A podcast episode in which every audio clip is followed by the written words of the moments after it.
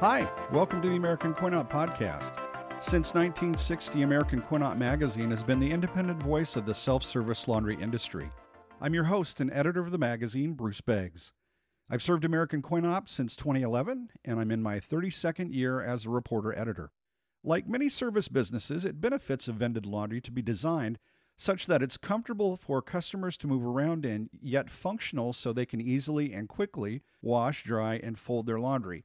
But there's much more to laundry design than just scribbling locations for washers and dryers on a piece of paper. My guest today, Karl Hinrichs, has spent most of his life in laundromats. Growing up revolved around the family distributorship HK Laundry Equipment.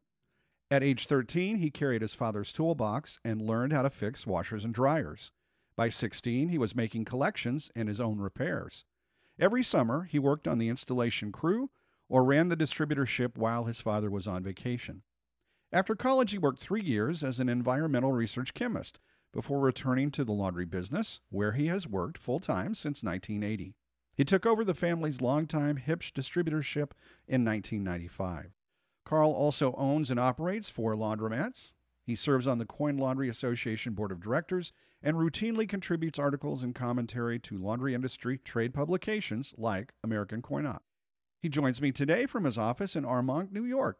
Good afternoon, Karl, and welcome to the American Coin Op podcast. Good afternoon. Well, thanks for joining me. Let's uh, dive right into our topic, and that topic is effective laundromat design. What are some basic store design ideas that a new store owner or investor should keep in mind? Whenever you're designing a laundromat, you need to keep in mind your customers. The laundromat has to be safe and inviting, comfortable and also efficient, or no customers will come, and it also needs to be profitable.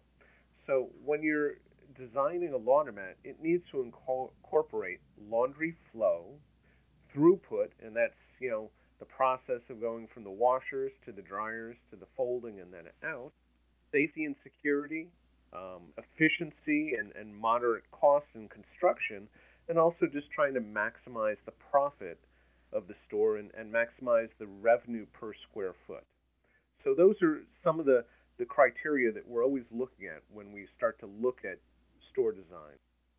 So should a store be designed in a specific pattern to optimize the movement of clothes and customers throughout? And, and if so, what would this pattern look like? the the flow of laundry is is is a classic one, and it, it's it's from washers to dryers and then to folding tables.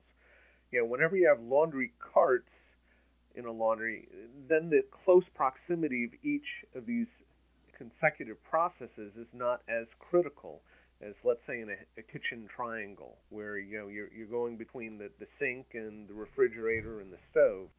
But it is an important issue that you don't want to have too much traffic creating pinch points or bottlenecks with the customers. Uh, there should be an easy flow throughout the entire laundromat, and that basically just means generous aisles and very little clutter around them or, or the seating areas which you might put in the aisles. It, it just needs to naturally be able to flow, and people need to easily get from one side of the store to the other. Can washers and dryers be positioned anywhere in a store? or should they only be placed in certain spots? Hmm. Well, whenever we design a store, we're always looking at where do we put the dryers because the dryers need to be positioned first whenever we lay out a whole store. Um, the dryers require huge amounts of makeup air, and it's easier and, and best if they're located on an outside wall. That way, we can very easily just cut holes in the wall and be able to provide easy access for this makeup air after that, really the largest washers want to be placed up by the front door, closest to the customers, because really who's using the big machines? They're, they're your best customers. They're coming in with garbage bags full of clothes, and you want to have the big machines close and, and to the proximity of the door to, to help and ease your best customers. The other thing is that you know we're going to put the smaller machines farthest away from the front door so if somebody has an in-between load, generally I've found from my experience they're really lazy and they're going to go to the first machine they go to. So I much rather have them go to a much more expensive machine that gives me more profit and more revenue than a cheaper machine. So I always put a gradient of the biggest machines closest to the front door and the smallest ones farthest away. How might equipment maintenance needs impact store design? I mean, you've got to get in there and you've got to work on your equipment from time to time. How does that uh, play a role in how you lay out your store? Maintenance and cleaning are, are very important aspects in, in laundromats. Um, obviously, we need to create a minimum amount of room behind the washers and dryers for a service technician to properly and easily be able to do their, their work and their job. Uh, in addition, drainage basins have lint filters that need to be cleaned every day. Um, we need to have easy access to this this cleaning, or frankly, it probably won't be done. So there is certain aspects that need to be incorporated in the design of laundromats, and and we need to be able to sh- make sure that the common and, and easy maintenance is done on a regular basis. One aspect of laundry design that, that might not be prevalent or might not be something that one thinks about easily is store lighting. Is there anything special that one should be aware of there? No one has ever complained in a laundromat about having too much light. uh, my personal slogan is the more light, the better.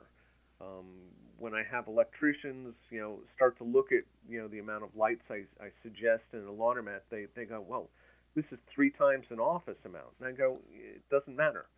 More light is better. It, it, it provides a higher level of safety and security. Light also makes your customer feel better. You know, shades of phototherapy.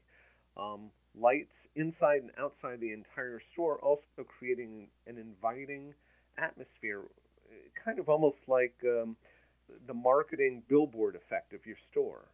It becomes a, a lighthouse or a beacon that now all of a sudden anybody passing by can see exactly what you're all about. Generally, especially with LEDs now, it, they're so cheap to operate. You know, the more light, the better is my philosophy. What about clearly separating areas, distinct areas, washing, drying, folding, amenities, what have you? Uh, is it okay to do that, or is it best to try to meld uh, into meld all of those things into a a central design? It just makes common sense to, uh, for design and efficiency, to run all the drain lines and all the washer lines, you know, on the same wall or in the same area. The same thing holds true with the dryers and the gas, the gas and the electrical and the venting and the makeup air. It just makes sense to be able to create sections where we can just put banks of washers and banks of dryers and really from a cost and construction point of view, it just makes the most economical sense. We're not we're not building a Taj Mahal here. we're trying to create very straightforward, simple, utilitarian, but but nice decor on a laundromat design. How much seating should be available for waiting customers? You know, there's uh, you know, that can vary widely. Some stores are very small, others 10,000 square feet. What's kind of a rule of thumb for seating, Karl? I don't really have one, to be perfectly honest. Um, when I design a store, I'm really I'm looking for a proper balance of washers to dryers to folding tables. To me, to some extent, basic you know seating is necessary, but it, it's also kind of a luxury. I much rather have, you know, a little bit more drying capacity than washing capacity so that, again, people who are coming out of the washers can go directly into the dryers. And we need to have folding tables because if we have too few folding tables, then people will start to fold their clothes out of the dryers. The last thing we want to do in any store is to just willy nilly just throw machines in without any empirical formula to to make sure that we've got a good ratio of the three of them. What I was always told was, and what we do now is we try to go with 20% more drying capacity than washing capacity. 20 is, is the target, but we'll go as, as low as 10%. I've also found that for every 100 pounds of washing capacity, we want to have a folding table. And I found that stores that we've consistently designed with those metrics work really well so that on those Saturdays and Sundays when the crowds and the hordes of people come in, it's a very orderly flow and we don't have people waiting um, and getting very frustrated because they can't dry their clothes or they can't get out of the store as, as quickly as they would like. But when it comes to seating, we just try to squeeze it in wherever we can. Obviously, we in my territory don't have the luxury of, of, of five or even 10,000 square foot stores, but we will, on a bigger store, we'll certainly make a conscious effort for seating. How might a store's exterior influence how things are handled within that store? Everything about building laundromats is based on perspective of the, the laundromat customer, you know, the end user. For example, the best type of parking is drive up parking, just like a, a strip mall. This way, the customer can jump out of their car and in a few steps be right in the store. Main doors need to be closest to the parking areas. Um, if you have a, a large store with multiple entrances, you know, then you want to again follow the the door or the access closest to the parking. Um, electric sliding doors are nice. If there's a lot of glass windows in the front, um, then when it comes to design, we're, we're either putting folding counters there or seating units, or sometimes uh, the back of small washers that then we're hiding with maybe some heavy uh, privacy tint on the glass up to the top of the washer. But you know, the exterior itself, really, we're working with the parking lot, and and that's dictating kind of if if we're starting with a, a clean slate, exactly where we position doors and windows, and and where the machines will start to lay out. We're going to wrap up the podcast for today, Karl, and thanks for spending the time with me. My last question to you today is Are there any final store design or workflow tips that you can offer our audience? Anything that you haven't already discussed uh, during today's podcast? Probably the biggest mistake that people make with laundry and laundry design is they try to put in too many washers. I, have I've had architects do this. I've had other people do this, where they'll jam pack the whole store with washers, and they won't even think about having a proper ratio of washers to drying capacity. And most laundromat salespeople will understand that concept. Very few understand that you also then need to go and be above and beyond that and actually consider folding counters. It, it, a good design will just flow. A poor design is immediately apparent. It's it's very similar to a, a baseball catcher who all of a sudden starts to make a lot of errors everybody on the field will instantly know it. And if you have a poor design, everyone begins to realize that you ju- you don't maybe know why, but you don't feel comfortable in the space. And people have frankly lots of choices to go to do their laundry, and with a poorly designed store, they're probably going to go elsewhere. Uh, thank you for that, uh, Karl. And with that, we'll end today's podcast. It's been a pleasure talking to you. You too, Bruce. Take care.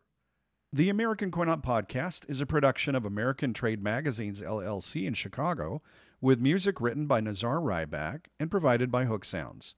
For more information about our podcasts, visit our website at AmericanCoinOp.com or consult The Wire, our weekly e newsletter. I welcome your podcast feedback, including your topic suggestions, at my email, bbeggs at atmags.com. For American Coin Op, this is editor Bruce Beggs saying your cycle is up.